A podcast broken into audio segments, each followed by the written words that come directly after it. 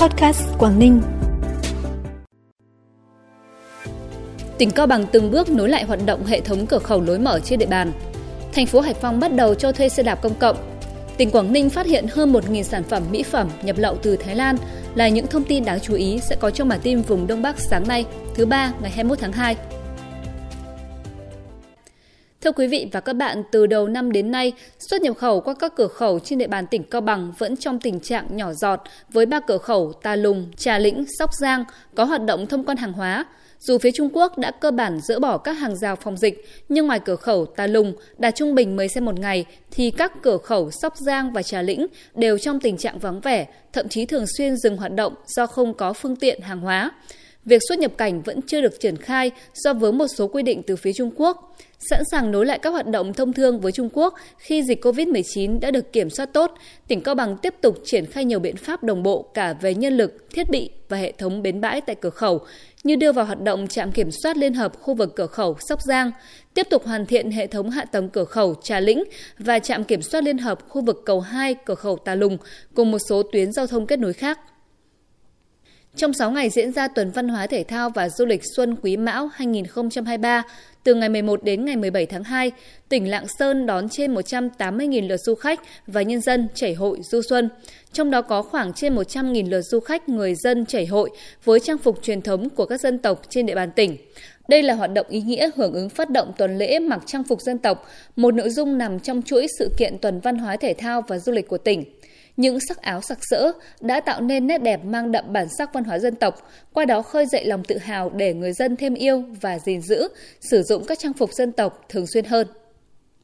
Tỉnh Thái Nguyên vừa được công nhận thêm hai di sản văn hóa phi vật thể quốc gia, đó là lễ hội núi văn, núi võ, xã Văn Yên, Đại Từ và tri thức dân gian trồng và chế biến chè Tân Cương, xã Tân Cương, xã Phúc Triều, xã Phúc Xuân, thành phố Thái Nguyên – Lễ hội núi văn núi võ là lễ hội truyền thống được tổ chức hàng năm vào ngày 4 tháng riêng.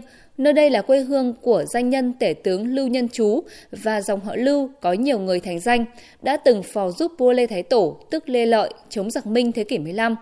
Còn trái Tân Cương là đặc sản nổi tiếng nhất của Thái Nguyên. Nghề trồng và chế biến chè ở Tân Cương bắt đầu từ những năm 20 của thế kỷ 20. Theo Tri Cục Phát triển Nông thôn tỉnh Hải Dương, hiện nay toàn tỉnh có hơn 3.500 cơ sở sản xuất ở các làng nghề và tạo việc làm trực tiếp cho hơn 12.600 lao động nông thôn. Hoạt động sản xuất kinh doanh của các làng nghề đã thu hút và giải quyết việc làm cho hơn 20.000 lao động nông thôn với thu nhập từ 4 đến 8 triệu đồng một người một tháng. Bản tin tiếp tục với những thông tin đáng chú ý khác.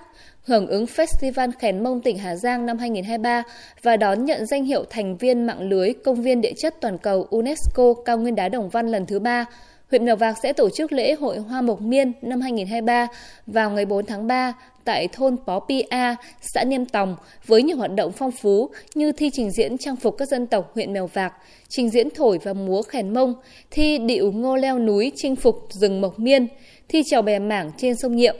Việc tổ chức lễ hội Hoa Mộc Miên sẽ tạo ra được sản phẩm du lịch mới, từng bước đáp ứng nhu cầu của du khách đến tham quan, góp phần khai thác tốt tiềm năng thế mạnh của địa phương. Công ty cổ phần tập đoàn Chí Nam đã triển khai đưa 5.000 xe đạp ra 39 trạm do Ủy ban Nhân dân thành phố Hải Phòng bố trí trên vỉa hè các quận Lê Trân, Hồng Bàng, Ngô Quyền. Những chiếc xe của dự án có màu xanh, lốp cao su đặc, kết cấu chắc chắn, có giỏ xe nhưng không có yên sau cho người thứ hai ngồi. Để thuê xe, người dân cần tải ứng dụng về điện thoại, đăng ký tài khoản và nạp tiền. Mỗi xe đạp đều gắn ID định danh, có khóa thông minh và định vị. Thông qua phần mềm, nhân viên có thể biết được lộ trình di chuyển của xe.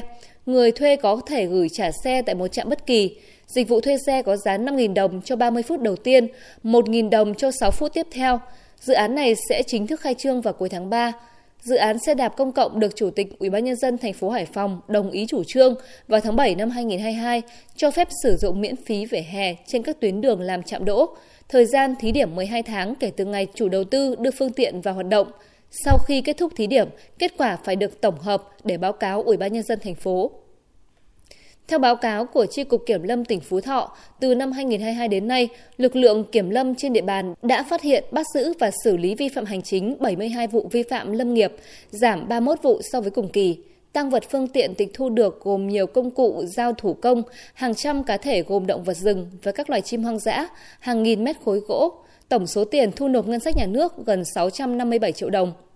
Lực lượng quản lý thị trường tỉnh Quảng Ninh vừa phối hợp với lực lượng cảnh sát điều tra tội phạm về tham nhũng kinh tế và buôn lậu, công an tỉnh Quảng Ninh kiểm tra phát hiện và xử lý một cửa hàng mỹ phẩm tại thành phố Móng Cái đang bày bán công khai hơn 1.000 sản phẩm mỹ phẩm nhập lậu từ Thái Lan với tổng giá trị gần 50 triệu đồng. Hộ kinh doanh vi phạm đã bị xử phạt hành chính với số tiền 30 triệu đồng và buộc tiêu hủy toàn bộ số hàng hóa vi phạm. Phần cuối bản tin là thông tin thời tiết. Thưa quý vị và các bạn, hôm nay khối không khí lạnh lại tiếp tục tăng cường thêm xuống nước ta. Khu vực Bắc Bộ nói chung sẽ có nắng từ sáng, nhiệt độ cao nhất trên toàn khu vực phổ biến từ 22 đến 25 độ, cục bộ có nơi cao hơn. Với mức nhiệt này thì Bắc Bộ chỉ còn rét về đêm, sáng, còn ban ngày thì trời lạnh. Trân trọng cảm ơn quý vị và các bạn đã dành thời gian quan tâm bản tin podcast Quảng Ninh. Xin kính chào tạm biệt và hẹn gặp lại.